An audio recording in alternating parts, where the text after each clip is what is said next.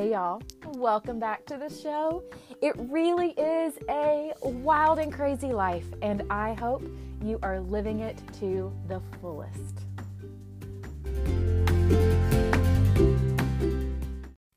All right, welcome back, everybody. As usual, I am super excited about today's guest. I had an awesome conversation with my friend Vivian, Vivian Yacht a couple of weeks ago, and I have learned over the years of being a podcast listener that some of my favorite episodes are when the host just chats with a friend. And that is what this episode definitely is. Vivian and I hopped on and I'm we talk about everything from the American medical system to what it's like to immigrate to the United States to being a content creator for brands on social media. So we cover a broad range of topics, um, smoothie bowls and morning routines. And literally, we talk about so, so much. Um, Vivian is such a light and a joy. And I just love having her in my life. I hope you adore her as much as I do. So she is a medical doctor from the Netherlands. She has immigrated to the United States to be with her partner. And in that process, she realized that while she was in medical school, she did not actually want to become a practicing doctor. And so she's made some amazing life changes since graduating from medical school. You're going to hear all about those in the episode, so I won't spoil them for you. Um, mm-hmm. But it's a really fun, amazing episode. Like I said, this is one of my favorites. Just chat with a friend and share it with y'all. So keep that conversation going. After you listen to this, head on over to Instagram. You can find me at the underscore Monica Baker, and you can find Vivian at the Medical Mermaid Viv. And let us know what you think. Tag us in, in, some comments or in some stories. Let us know what you think of the episode. We would love to keep this conversation going. So without further ado, here is Vivian Yacht.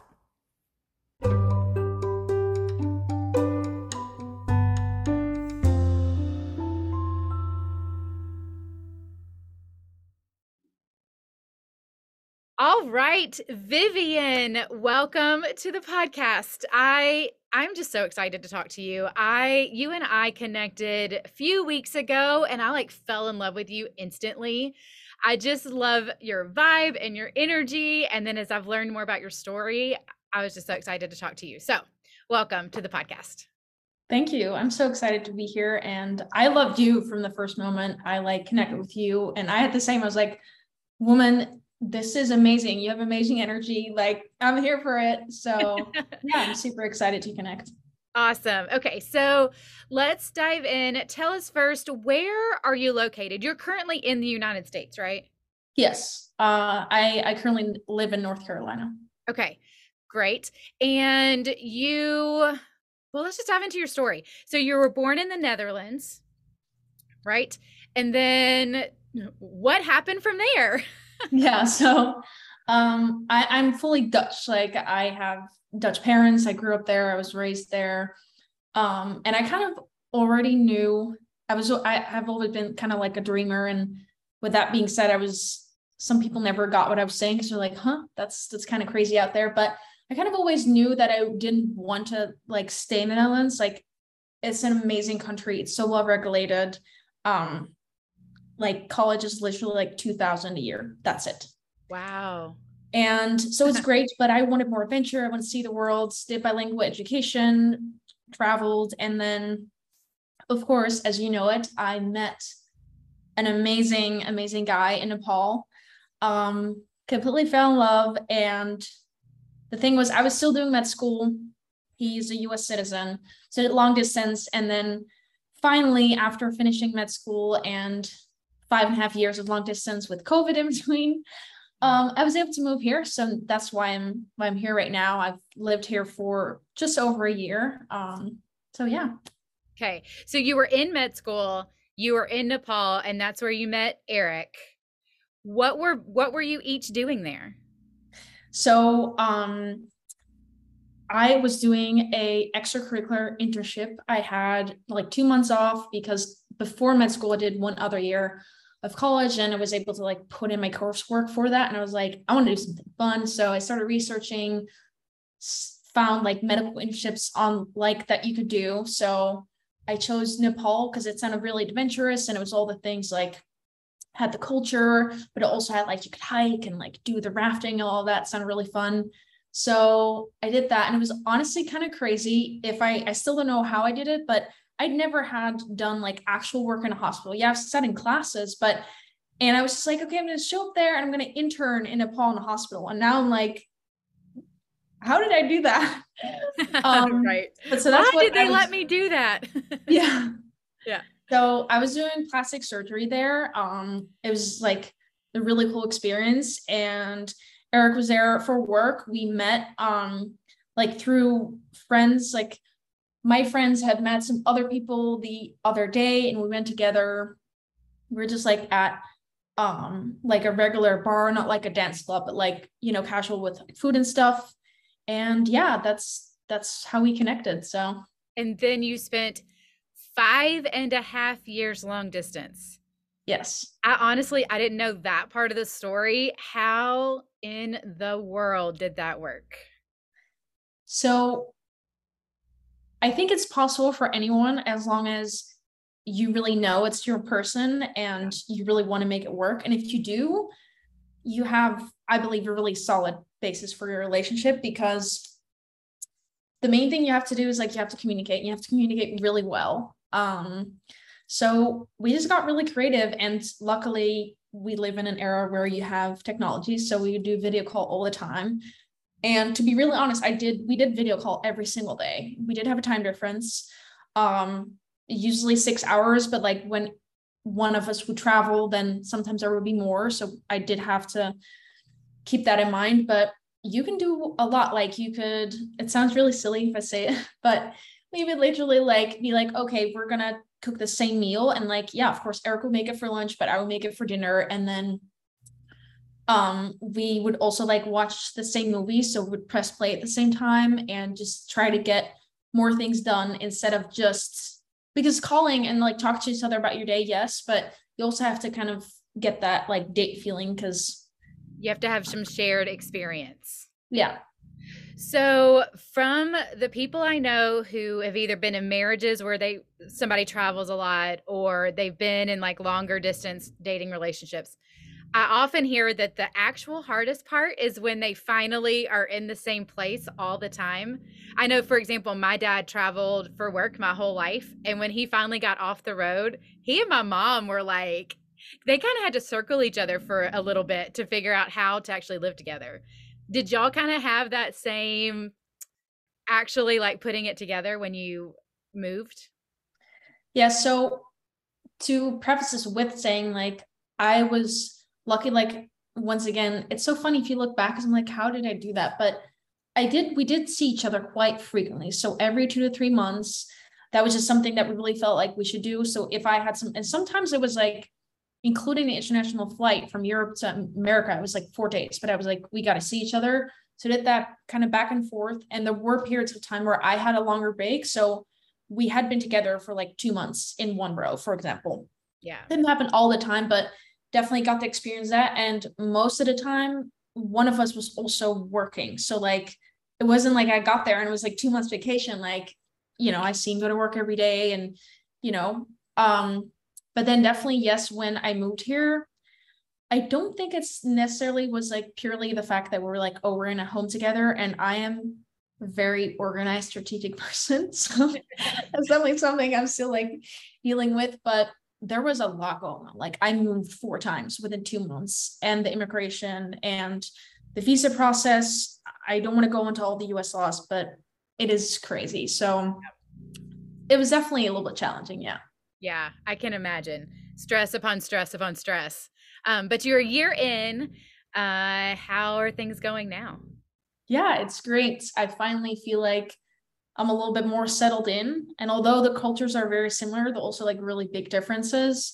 Um, it's going really well. Like I, we're now looking at like moving to a different home, which I'm really excited about. And I like my work visa was finally approved, so I could start to work here. So all the things are slowly starting to like come together more. That's great. So you haven't really been able to do work like for for compensation for the last year?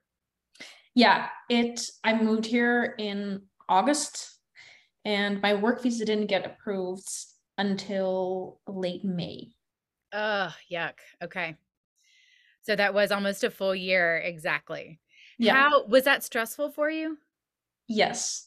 And not in the way that I think it was the most stressful for me because um I think the world re- really is better off when everybody does what they love. But for me personally, I love the feeling of like independency and being an independent woman. And I always wanted to make my own money. And if I wanted to go out and buy something for someone else or do something, I want to be able to do that. Yeah. And in general, I think independency is a really big part of my just personal trait.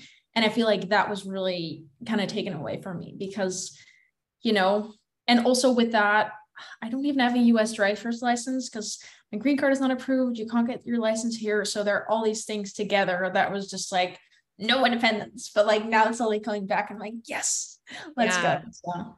Yeah. Well, and that's probably a good lesson too in receiving and trusting abundance to come, not just from the sources that we anticipate it'll come from. Oh, yes, completely. Like mindset is totally everything. That's not my favorite lesson to learn, but occasionally we all need to learn it. yeah. That's great. Okay.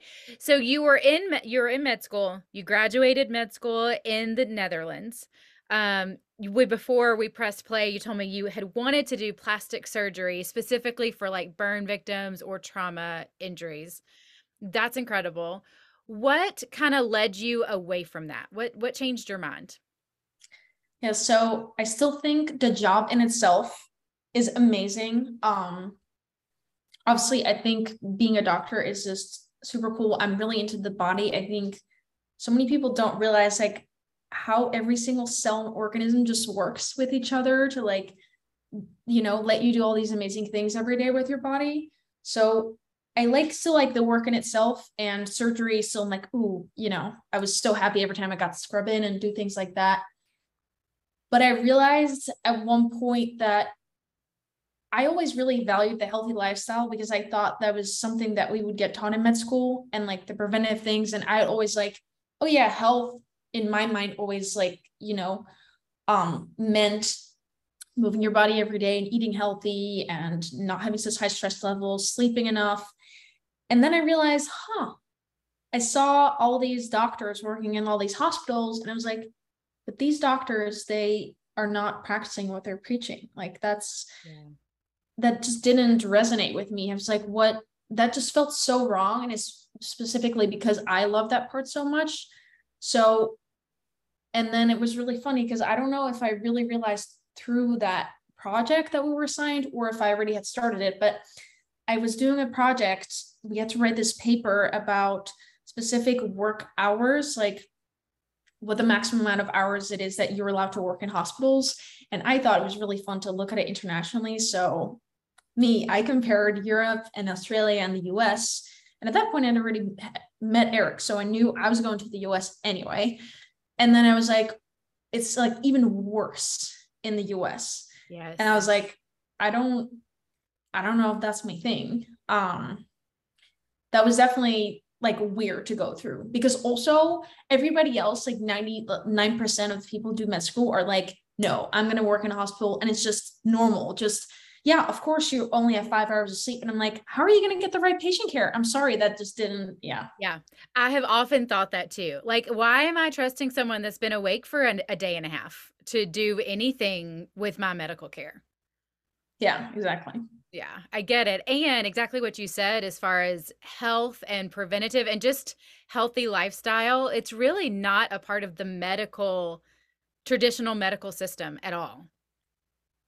No, it's it's really weird to me because I feel like I would love to like give the power back to the patient or in general the people and be like have them feel like I'm in charge of my health. And I feel like right now, as soon as we kind of step into the, and I'm not saying like there are so many great things and there definitely should be traditional doctors and some things do need actual like medicine or surgery. But a lot of times I feel like we walk in and then we're like, oh, doctor, here is my health. You do it. You go prescribe me like a, a quick band aid. But then uh, in five years, I'm going to be back because we didn't actually solve the problem, you yeah. know?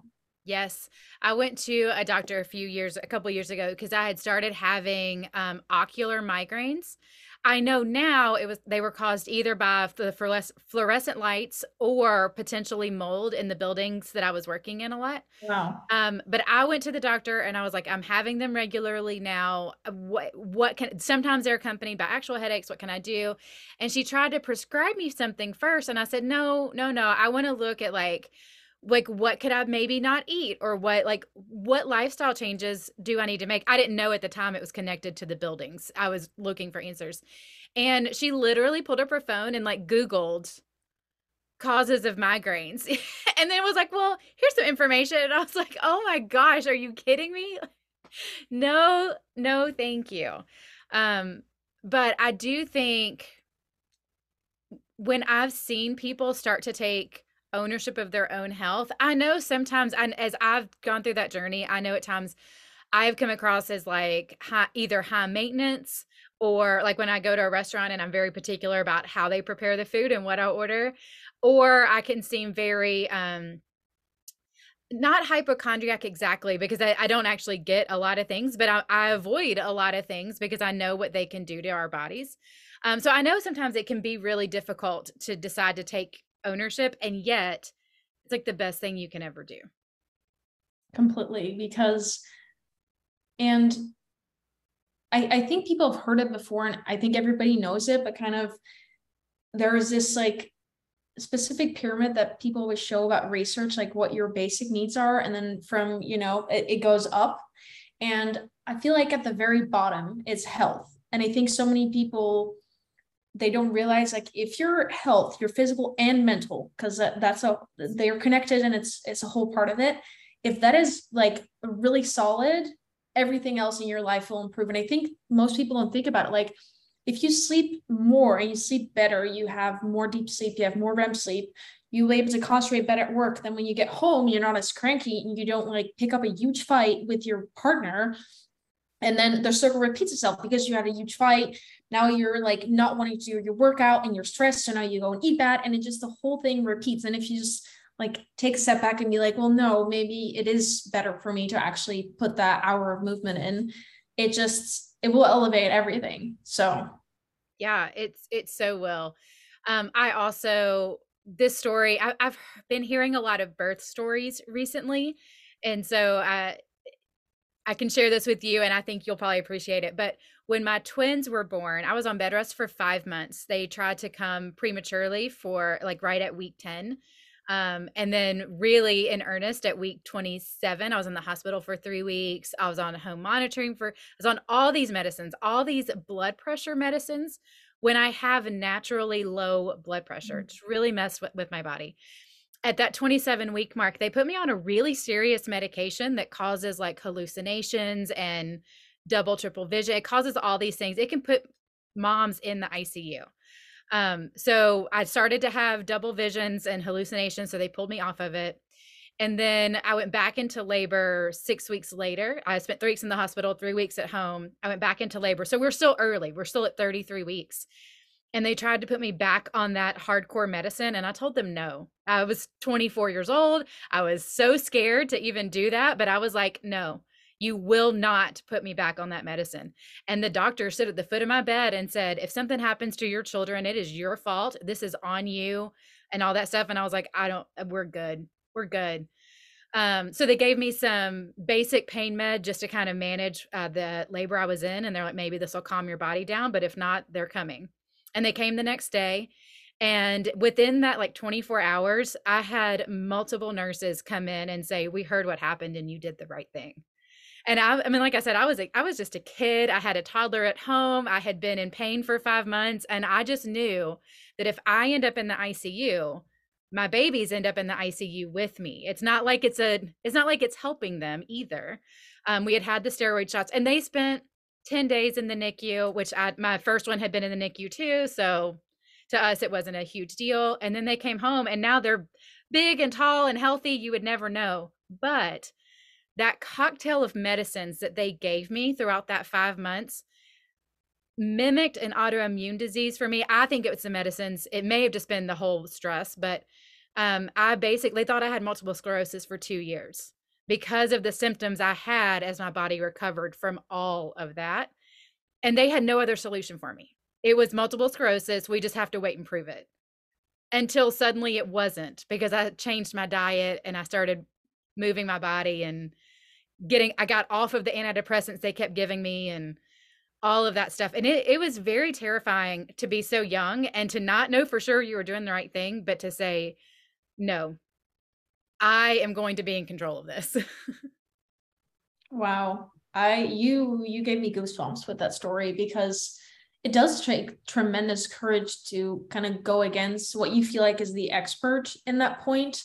But if you just know deep within you like this is not right, then you know there's always other options. And i'm not saying like oh never take advice from your doctor or whatever like right. but if it's something not ready like you can always go get a second opinion or you're always allowed to you know pick what you think is best. Um and i think it's really amazing that those nurses came and tell you that you did the right thing it, i was um, so grateful they didn't have to do that but it was so encouraging to my untrained system at that point to have that encouragement. So what for you because I found that sort of really interesting because not only did you go through that whole story and bed rest and pregnancy and it's it was a lot and then afterwards you had the courage to like go through that two year phase where everybody kept telling you oh no you have this you know xyz disease and then somehow you were able to do something with your daily habits or your mindset to be like no, I maybe I can just, you know, solve this with lifestyle like things. So like how did you flip that switch? Yeah. So I had looked up ways to handle MS because I believed them. I thought, okay, I have MS. We just have to wait for it to be bad enough to prove it.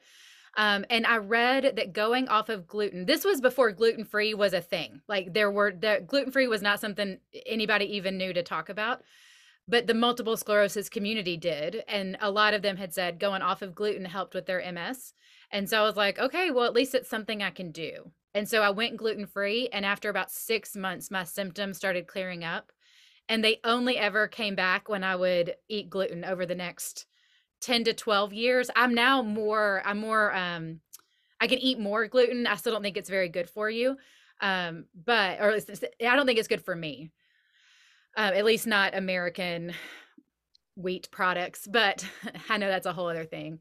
Um, so that was kind of the start. And when I realized that getting off of gluten changed all my symptoms, first of all, at that point, because you couldn't buy gluten free products, that really meant I was eating meat, fruit, and vegetables, um, good quality chocolate. And if I did make some some sweets for myself, like brownies or whatever, it was good quality ingredients because that's all that were available that were gluten free. Um, so I was probably eating fewer preservatives and processed foods also. Even though that's not how I knew to eat at that point, I was raised in the South. We ate canned green beans and called it a health food.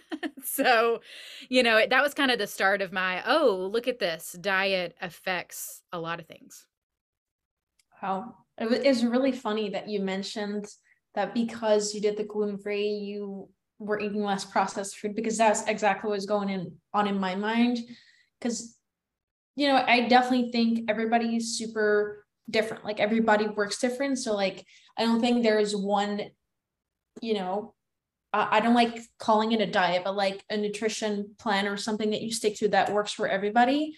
But I do think we're just so used to eating all the processed foods. And if you do cut out gluten or dairy or whatever you want to cut out, you will see that you will start to make more like fresh home cooked meals. And I think that's definitely part of the equation too. And like, don't get me started because I always thought it was, you know, there are so many things that, what do they call it? Now my like language barrier comes in, but um, like certain things that like people will put countries in a certain box and it was like, oh, the US has all the fast food and so processed. I was like, yeah, I, you know, I get it. But then I moved here and I was like, oh no, but it's real. Cause like oh, even so if I would buy, um, I'm plant-based myself, but if I would buy something that was processed, in the Netherlands of like a meat replacer, there would be maybe 10 ingredients. But here it's like 30, or even with a protein powder. I'm like, I'm buying protein powder for the protein powder. I just want pea protein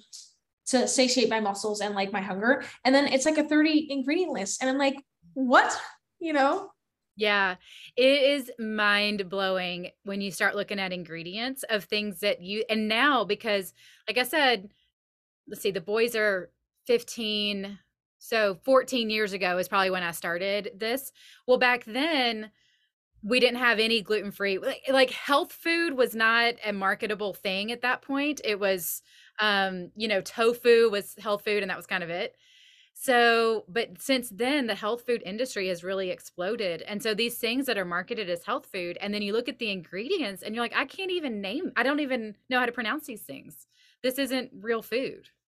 Exactly. I definitely think like one of the, if people ask me, like, oh, but I want to eat healthier, like, how do I do that? I think maybe the most impactful thing that you can do is start looking actually looking at the ingredients labels on your food don't only look at the calories and the fat and the sugars just right. actually look at things and exactly what you said i personally don't like eating things that i don't understand from when i'm reading it so i think that will just help a lot and i think that that's always super easy people because there are so many things you know it's like oh gluten free or dairy free or paleo or keto but the the simplest thing you can do is just like well if it doesn't come with a label in the supermarket, then you're probably good, you know? I like that. Yeah, that's kind of my philosophy too. Um, shop the outside of the, the perimeter of the store. I've heard that a lot. The vegetables. Um, and I love that you said there are so many different nutrition plans and we're all made different. That's literally what I've been saying because there's this whole debate now with all of our new US based meat replacement products that are really just 30 chemicals um, this whole plant-based thing is is a it's a different thing than it was even five years ago when people were plant-based um, but i i like to tell people like you can be vegan and healthy if your body chemistry is made for that. You can be carnivore and healthy. If your body chemistry is made for that you're likely need to be somewhere in between. But like it's not it's not about that. It's about cutting out the processed foods and it's about eating for what your body actually needs. And for women eating what your body actually needs at the time of the month that actually needs it. Yes that's that's to use untapped potential. Um i like personally have it's called a whoop strap. It's it's not a fitness barrel. It's like more about it and um they have like heart rate variability which is like a really i know fancy my nerd mode is coming out like thing but um they have a great thing where you can actually do you know more biohacking meaning you can actually like more do like research and figure out what really works for you. Um because there's other variables that play into it but you can actually like do that with yourself even if you don't have a fitness belt or like if you want to know what works for you like well then for a month long like every alternate between days of wearing blue light blocking glasses and then the next stage is rate your sleep and see how that works because for me personally it works great. I see that my recovery on my on that wearable thing is insanely higher when i wear a blue light blocking glasses but like my mom won't be the same. So like you don't know until you try it out.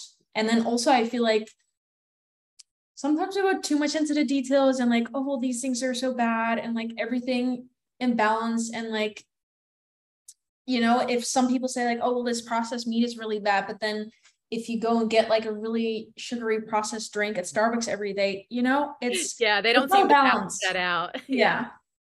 Yeah, that's very true. And I do think for some of us that hardcore, super clean, quote unquote, however you define that, um, is exactly right. But some of us need the fall drinks, you know, or like you need um one of our our mutual friends, she said it to me once. It it's good for my heart but not for my body or something like that. it's good for my soul but not for my body. And I was like, I can live with that. That's okay. Yes. That's good. Yeah, completely. Okay. Wow, this was such a fun little tangent we took. Um let's swing back. So we were in medical school moved to the US to be with Eric. And then now you are on both Instagram and TikTok as Medical Mermaid. You have a whole, uh, basically, I imagine your life each day as an actual mermaid with like your beautiful smoothie bowls and diving in the water. Is that true? Are you going to burst my bubble and tell me that you are, in fact, a land based creature just like the rest of us? Um, well, first of all, I love that. I love that you said that. Um, I do, I really have like, I feel like the ocean is my home. Um, right now, I don't live super close to the beach, but I do travel as often as I can. Um, but I do believe, and it's funny because I heard you say this on another episode on your podcast that you're also a summer girl. And I do really believe that I only believe in one season. It's summer. There's no other seasons. And I really try to live that summer year long. And yes, to answer your other part of your question, I really do eat a smoothie bowl every single day. And I like to make it pretty, even if I don't show it on my social media, because first of all, I truly think that if you spend time making a meal for yourself and you make it pretty and you connect with the like it sounds a little bit woo woo, but like just imagine if you're cutting up your own meal and you smell it and you feel the ingredients and you washing them, there is something more than just like like eating something fast while you're in front of the TV. And then it really makes me happy. It's like a form of creativity. Um, but about the ocean thing, like my whole goal is definitely like I'm well, it's not even a goal. Like it's just to happen. Like I am to live in a beach home and I am to swim in the ocean every day because that's just what makes me happy. Yeah. Yeah. Oh man, I thought about you. We were in Daytona a couple weeks ago, and my husband, his my our whole marriage has told me he hates the beach. He doesn't like to go to the beach. He doesn't beach vacations are dumb, all this stuff. But we were there with my stepson, my stepdaughter and her husband and then my husband's ex-wife. They do a beach trip every year, and this year they invited us to come with them because um, it's my stepson's last year of high school. So we we we went and we were kind of hanging out with him. We went a little early and spent some extra time there. And I was telling my husband, I was like, it the beach, it's just landscape. Like you can't hate the beach. You just haven't been allowed to experience it the way you want to, which is why you feel like you hate it. And we we walked on the beach every day. We got up one morning and saw the sunrise. He played in the ocean with his son for like 12 hours straight. And by the end of it all he was like okay so about that beach house you've been bugging me about. I'm like right? I love that. You get it now. Like it's not you just have to do it the way you want to do it. Um but yeah we have the same vision of my vision is a big beach house that's big enough for all of our kids to to come with their families when they're a little bit older and um because they don't none of them have kids yet so this is a little bit further down the road but they can come with their kids and enjoy their family time without feeling like they're right on top of us or bothering us in any way and then we can all like have dinner together or you know but it can be big enough so they feel the freedom to go do things i love that. I can totally see it happening and you have like this big you know family and like you can look over the ocean and uh, like i really i do have you know specific routines that i do my day and i'm really big on visualization because i do believe that mindset is really important and i think it's a great start to my day but i'm also a really visual person. I love aesthetic things so i have this specific like pinterest board and look on it every single day basically like plotted out my whole life. And i just think that there is something to like you probably have noticed it like and i get that if you go on vacation you also have that vacation feel but every time i go to a coastal area or an island area everything is just a little bit more like relaxed you know? It's not like oh i didn't get my coffee order on time like you know it's it's a little bit more of that like relaxed feeling. And i personally i feel like you know healthy lifestyle and tropical living are just like a match made in heaven. And like what would be greater at least in my opinion like to wake up and like do meditation and yoga on the deck and like yes. the ocean waves and then jump in the pool and then eat my acai bowls and then you know i'm going to do a hike later on. And i always have this vision. I know it's very detailed but it's going to happen. Like we're going to have a dog. I'm a dog person and that dog is going to come with us like in the ocean on our boat and it's going to become friends with the dolphins that are in front of our home like it's going to happen I love that. I bet it will. I'm positive it will happen. So right now as you're as you're preparing and casting this vision for your future, you have not been able to work um, and earn money, but now for the last I guess you're on 3 or 4 months now of being able to. So what do your days look like? How do you how are you kind of living in that transition phase where you're not there yet, but you know you're on your way? Yes. So I do have a very specific morning routine, and it really is like I prioritize that. Like, as far as even if I go away or I travel or I go to family, like, I'm going to be like, hey, this time is like non disturb mode. Um, I'm going to do this for me because I feel like if you start your day in that certain vibe and mindset, like everything else will go better. And also, you have more willpower in the morning. Like, it's just a lot harder at the end of the day when you come home and sit on the couch to be like, I'm getting it up and do my workout. So, to like live in that vision already, I do meditation and the visualization. I do my workout, and if I can, I do it outside. Um, even if it's a little bit colder, I feel like getting like being outside makes me feel more connected to nature instead of feeling I, you know, live the more city life, so to say. Um, and the smoothie bowl thing is a really big part of it because I feel like if I make a really tropical, fruity, delicious thing that looks great and tropical, like it kind of transports me to that beach life every day. And it doesn't have to be a smoothie bowl for you, you know, maybe it's I don't know, something else that you always eat on on the beach. Um, and then the rest of my days usually consist of creating videos and photos for my own social media or for brands. Um, so like planning it, filming, editing, um, collaborating with brands, so like emails, meetings. Um, and then I also do some coaching on the side, so like healthy lifestyle coaching. And a big part, I guess, of living that summer year round is like I just try to incorporate in everything I do. So obviously in the work that I do in the videos is always a summary vibe or like how I decorate my home or the kind of movies I watch, the kind of music I listen to. Like I have this playlist that's called Endless Summer and I have it on all day. I just try to incorporate that to like get into that feeling of, well, we might not live at the oceanfront house right now, but it's very, you know, it resembles it a lot. Yeah. Yeah, I've said something. I said something similar to Jamie when we were in Daytona because we were talking to people and be like, "Yeah, we're from Nashville," and people there are like, "Oh, I love Nashville," or "Oh, I love Tennessee. That's where I'm going to retire." So these people living on the beach want to retire to the mountains, right? Um, and so that's what I told him. I was like, "We can really bring that same vibe home. And you know what? When we finally do have the beach house and we're living somewhere different, we both grew up in this area um, either the deep south or like middle Tennessee area, we're used to trees and hills and deep, deep greens and seasons. I was like, we're going to miss it when when we really get what we want. There's gonna be parts of this that we miss. So let's soak it up now. Let's hike more. Let's be outside as much as we can. Um, and bring that same um, gratitude that we felt at the beach to the place that we're in right now.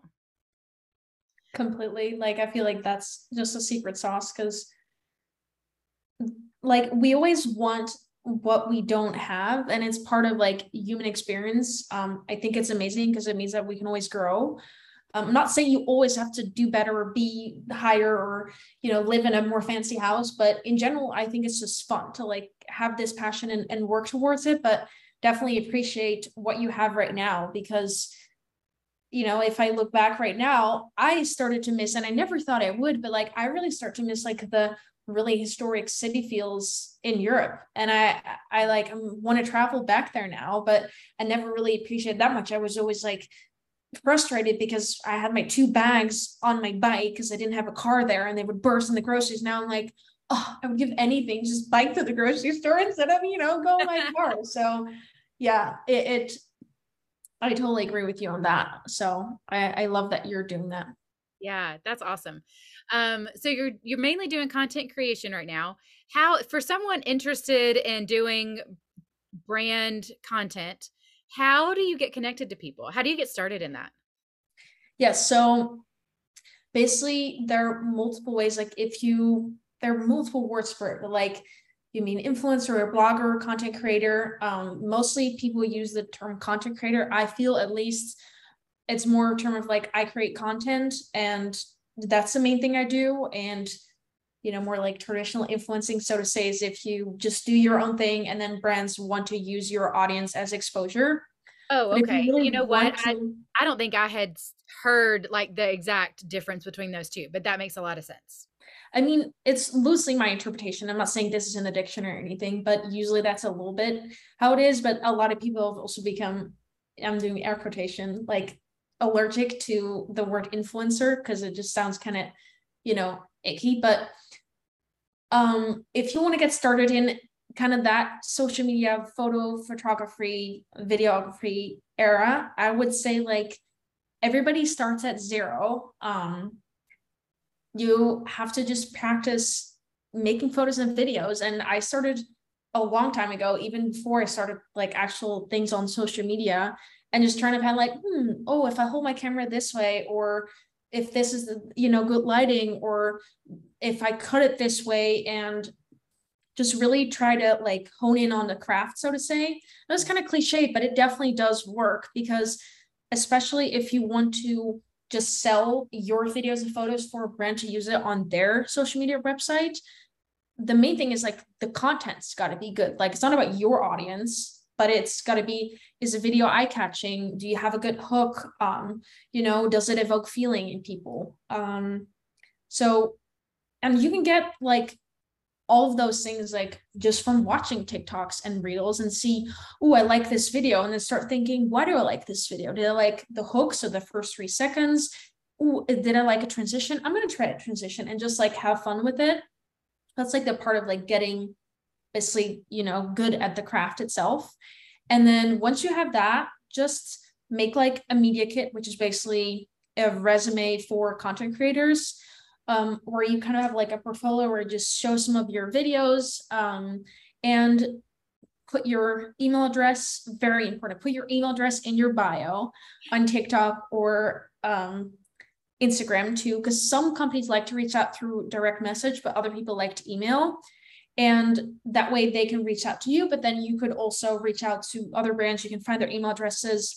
You know, sometimes people on TikTok mention it, but you can find it on LinkedIn and just send your media kit the nice email and just see where it goes from there. So that's basically the two main things you need to have like try to get good content and then make a little portfolio and start reaching out and people will also reach out to you if you post that content on your own page. Yeah. Oh, that's perfect. And I totally agree with you about the just start practicing. Oh, let's try this camera angle. Oh, let's try this transition. One of the things I've had so much fun with on TikTok, um, is I just started about a month ago and I was challenged to post five videos a day. So far, I have missed three days total, full disclosure, but I've been posting five videos a day other than that. And what's fun about it is when you're posting that much content, you can't overthink it. You just gotta like try things. And and if if I tried to make everyone perfect, I wouldn't do any of it. Um, whereas on Instagram, I do tend to be a little bit more like I want to be a little more perfect. And so it's been fun to be on TikTok and just we're going to put a whole bunch of stuff out there and see what happens. Yeah, exactly. And that's like definitely in the beginning and you know, you got to have some part of that too when you continue, but the thing is like yeah, you can make a couple of videos where, and I still have it to this day, where I have this vision and it just doesn't come to life. And it's fine if I'm like, oh, spend all this time, but I really don't, I, I just really don't feel good about the video. So I'm not going to post it. That's fine but you also just got to try things and in the beginning just try a whole bunch of things see what sticks you know look in your insights oh well apparently this video does well and this video too do they have similarities okay i'm just going to do that again because you know you maybe there's a certain template so to say that works but also people need to hear things multiple times. Like you know even when we learn things in school like it's not like a teacher said one thing one time and then we all was like oh my god we're going to jump on this. Um and then also like later on in your journey i think it's always fun to keep exploring. That's what you do naturally. That's what you do in a natural career. Like you grow and you try out different things. Um so yeah i i definitely think just trying things out and for me i've like learned so many things like before i would get so frustrated because i had this like certain idea and i wanted to look the photos to look like candid and like i was like that look of like someone just sneakily like took a picture around the corner, but it's like this beautiful scenery. You know, I didn't want it to look posed. And that took a really long time for me to like realize, like, okay, how do I bring that about? But sometimes it happens where I have this idea and I go out and it's horrible lighting, and I'm just literally like, okay, I'm gonna stop. This is never gonna work. The lighting is just horrible. And before I would just spend three hours and get so frustrated, like, why is it not turning out? And I'm like, yeah, duh, there was not good lighting. So Right, right. So now, but you would only know that because you spent so much time trying it before, but that built your instinct. So now you can try fewer things, but you're still always going to be kind of experimenting and, and figuring. Yes, exactly. Yeah, yeah. That's awesome. Um, so what, just kind of keeping on with that for someone who maybe wanted to do content creation, what do you, do you have certain video editing software that you like? Do you have tripods i don't know like what what what are the tools of your trade yes so i definitely think and i think this has been promoted and i think it's more accepted now but you really don't need fancy camera gear. You can if you want to. And i think especially for certain photos you know when you want it has to do with like the certain like um focal length and everything but sometimes if you want the, like the face of portrait to be really sharp but the background blurry yeah it's it's better to get a really you know great camera. But for a lot of things like i honestly shoot all the things on my iphone um because it's just so easy it's already on your iphone you can edit it right away um and especially you will find out i think naturally if you start to get into that content creator mindset even when you travel to places or you go out, you're going to get inspired by your environment. And for me, it just is not practical to like carry around this huge amount of gear everywhere I go. So I just have my iPhone. It's super small, you know, fits in your pocket. So that's about that. And then I would definitely say like the the easiest thing is just buy a tripod. I started with a super cheap tripod. I bought it at Walmart. So I that being said, like I only bought a tripod after I moved here. So that that said a lot. And it's you can use a lot of natural things around your house, but it is nice. And it's only like $30. So you do that. Um, and then I think the other essential is personally I think if you go more into the short form video, I definitely think it would be worth investing in like an app, a paid app that you use every month because I think everybody who's tried making reels in Instagram or editing things in TikTok, sometimes the app glitches and your whole like two hours worth of work is just gone and it's so frustrating. Um, and you just don't have all the tools. So I personally use Splice. I think it's about $10 or something a month. And I love it because it's super user friendly. It's really easy to do. And you can even add like royalty free music. Um, that means the music is like not copyrighted. You can use it right. everywhere. Yeah. Um, you can do like editing and the like the text and everything. So that's something that I use a lot.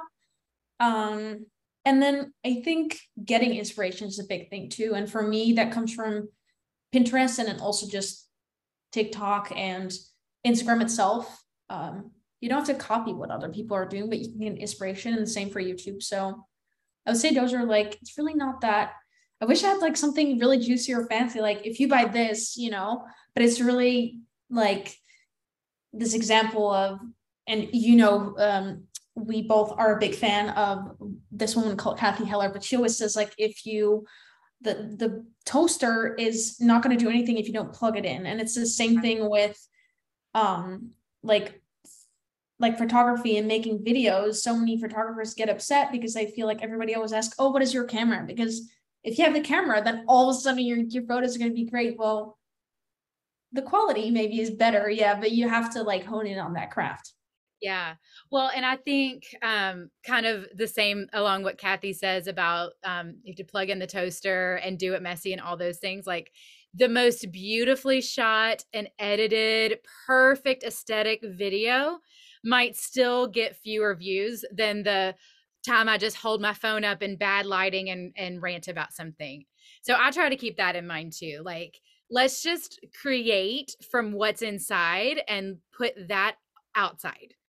And we'll worry about the rest of the stuff like as it comes. I, I've literally told people because people are asking me about podcast editing and what I'm doing and all these things. And I'm like, I am doing the literal simplest thing I can do and when I'm big enough to pay somebody to do it for me, they can do it better. But until then, this is what we've got. exactly. And I, it's so true. Like I, and it's, it's not just like a thing that people say, but it's a phenomenon because I hear so many creators like so many times. We spend hours on one video, but then yeah, the the thing that you shot within two minutes was great. And it's because I think usually that that thing that goes viral, so to say, that we shot in two minutes is because we had this great idea, we took action on it right away, and it was just from the heart. And this is one thing that I learned in the past couple months that I feel like a lot of creators don't keep in mind your creative ideas do really have a shelf life. I so many so often have a really good idea, but if I don't take action on the first two days, I'm like I will start it the third day, but it's not going to turn out well. And I feel like that's why some of those videos go really well because you just execute it right away. You have the whole detailed plan. You just have that thing. You take action on it right away. So yeah, that's definitely I feel like really important. Yes. Yes, the listeners could not see me nodding so emphatically, but I that has actually been a lesson that I've learned in the last few well, a long time, but it's kind of hit home the last few months as well. Um, I've recently had like just this weekend had a thought about midlife because I, I turned 40 this year. So I'm approaching that like midlife, what people call midlife crisis, but I'm like, it's just, just normal transformation. It's just that if you haven't transformed intentionally until you're older and your kids are out, you have more time, then you kind of freak out because you don't know what it's about. Yeah. Um, but I have this whole thought about how to talk about magical midlife and how it can be so transformative and so empowering and and it hit me like in the past I would have had a thought like that and been like, okay, okay, I'm gonna let that simmer. I'm gonna let that develop. I'm gonna and it was really just an excuse for me not to put out there what was on my heart or in my mind at the time. And then by the time the thing had simmered, it was so integrated in who I was, it wasn't even easy to share anymore. So I've been thinking a lot like it's I, I, need to step out on this whole magical midlife thing while it's hot and and start talking about it because I think it's so powerful. Millennials are hitting midlife everybody. Like that should scare all of us um, because they had such a hard time. We had such a hard time at 25. You can only imagine what we're going to be like at 40. So we need we need some people talking about how amazing this this time of life can be. Yes exactly and i love that you put that twist on it because i think it's so true and honestly think a lot of and once again this might be maybe to like spiritual people or you know oh no not on this podcast. Think... we've had light language we've talked about breath work like you're not going to get too spiritual on this podcast. Okay um i think that a lot of these things happen in our lives because all society keeps saying it to us. So like if everybody around you and you and we as women grow up with the thought of like oh well if we have the midlife crisis or if we hit our menopause this and this is going to happen. And you always focus on that and like you start just expecting it already before it happens. Like yeah of course it's going to happen. Or you decide hmm, maybe it could go different and like I don't feel that way, or maybe it's not normal to always end up in a nursing home when you're 80 and just be biking around, you know? So I definitely feel like if more people like you, because I would love to hear it from you, um, would talk about it and just open up that like other option, you know, for people, I think that will be will be amazing and just see it as another adventure because I know it's cliche, but age is really just a number. Like, you know, time is all relative, so it really doesn't matter, you know. Yeah. Oh, it's so true. And I, I do think to we're a little off topic, but to be fair to people I know in their late 30s, early 40s now, I think most of us actually feel the same way I do. Most people still look like me. We still look younger than we are. Most of us are still active and, you know, at least the people attracted to me that are in my circle. So the people I've attracted into my life have that mindset. So I, I do think it's a little bit healthier mindset than it used to be. But okay, back to you though. One other thing I want to chat about before we um, wrap up, and that is free diving. Because that is literally not even something I had heard of until I hopped onto your Instagram live that day and I was like, what the actual is this? So, can you tell us what is free diving and how did you find it and explore it? Yes. So, free diving, really simply put, is the same thing as scuba diving, but without the gear. Now, I think a lot of people are like, oh, what? Without the gear? How is that possible? So you can do it with or without fins at just whatever you prefer, but it basically means you take one really big breath at the surface and then you dive down and you just enjoy being in the ocean. Um, and then when you need to come up for air, you do it again. It is definitely a little bit different than snorkeling, obviously, because with snorkeling, you just stay at the surface, you breathe through your snorkel. Um, and with freediving, you really usually people like often you know, if you snorkel and you free dive, then you dive down with both. But usually people who free dive, like we don't even have the snorkel because you take one big breath and then you just dive like to whatever you want to dive to. Um, I'm definitely not like, you know, I don't compete in free diving. I'm not a professional free diver um of any sorts. Like I haven't competed wait, in events. Wait, wait, wait. This is a competitive thing. How do you compete? Is it like how far down you can go?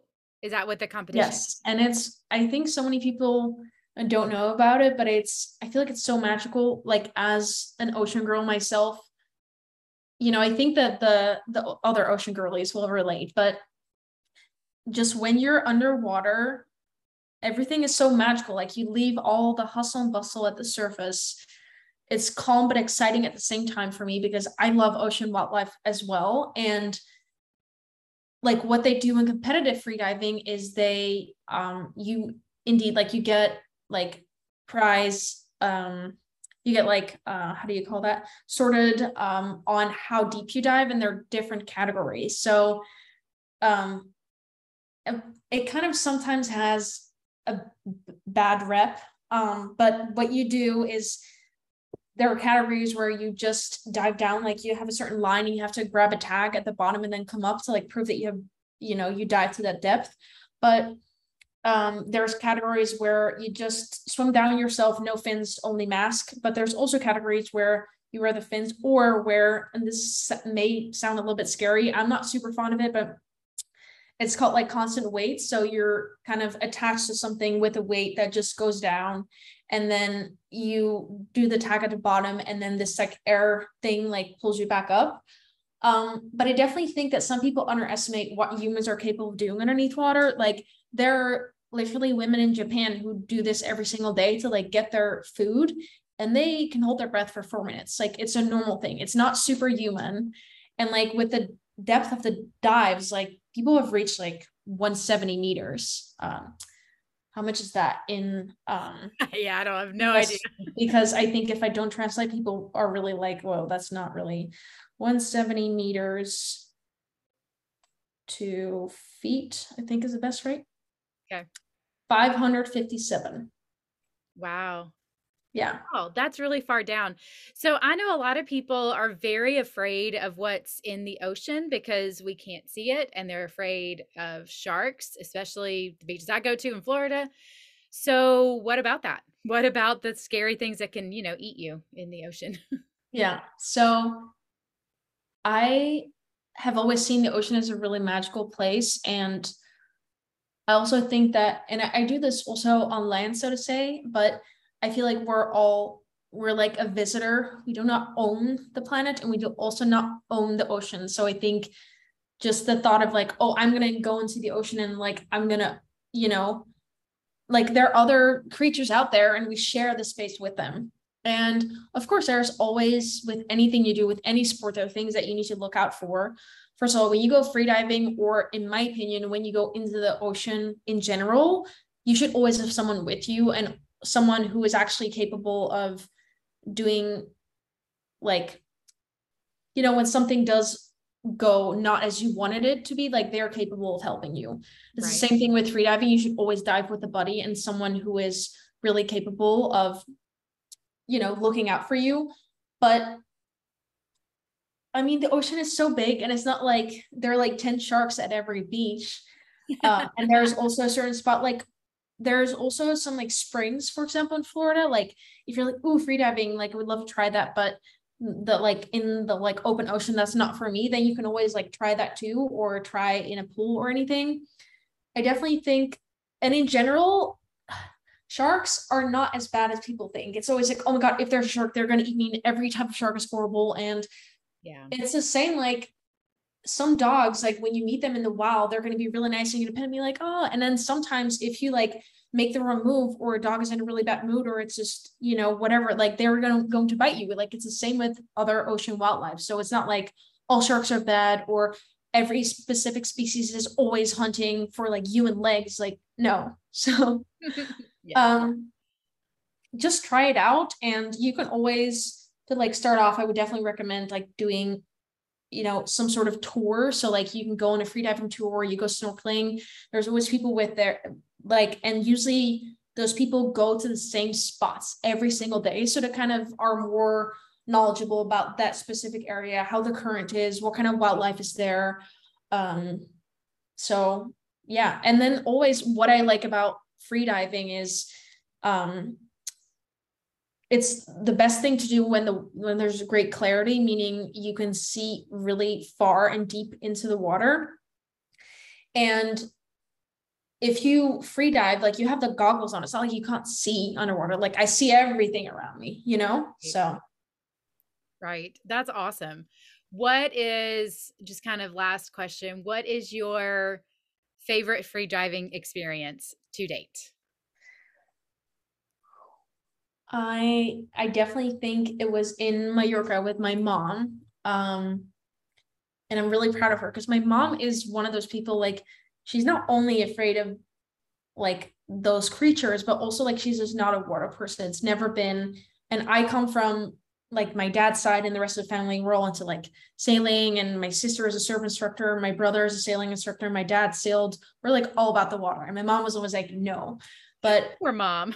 yeah, she's the best mom ever. Like she will literally, yeah, she's she will do anything with any of um my siblings as well. And we went on vacation together and I want to go free diving because it's amazing in Mallorca. So we went into the ocean and for the first time, like she had uh I lent her my um I always make this mistake, lent or borrow. No, I borrowed her my goggles and she was like, "Oh my god, I can see, I can see fish," and she had never just that they always fogged up, and that was like really nice. And then at one point, she like tried to stick her snorkel back in, and somehow I don't know how she did it, but laughed so hard, and the sun was setting in this beautiful cave, and like she stuck her snorkel inside her eye, like in her mask. Like I don't know how she did that, but we laughed so hard. And there was this other time where this is a wonderful beach, and it was just so clear and so serene and yeah, it's some that like that beach I think about every single week. So I think that was definitely like my best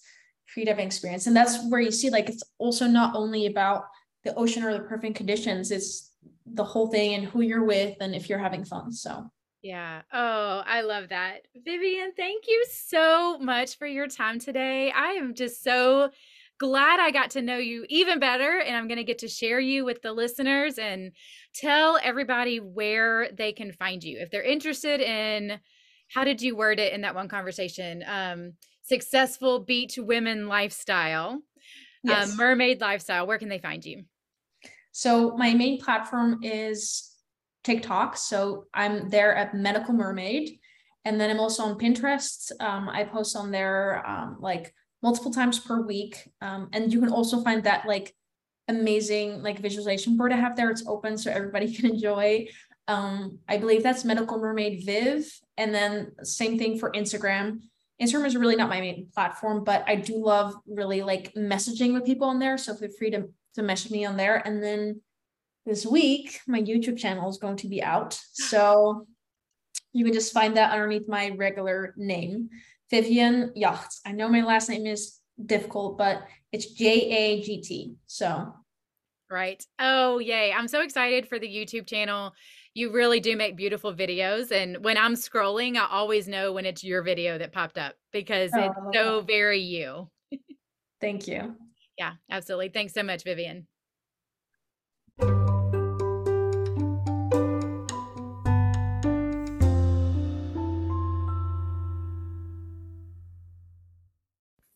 And there you have it. If you enjoyed this episode, please, please, please share it with your friends, share it on social media. If you head over to Instagram, you can tag me at the underscore Monica Baker or, um, and or Vivian at the medical mermaid Viv. Viv. we would love to hear from you. Those handles will be in the show notes so that you can get the right spellings. Um, but also head on over to Spotify or the iTunes store, rate and review the show. It really helps us get the word out. So thanks again for joining me this week. And until next week, have an amazing day.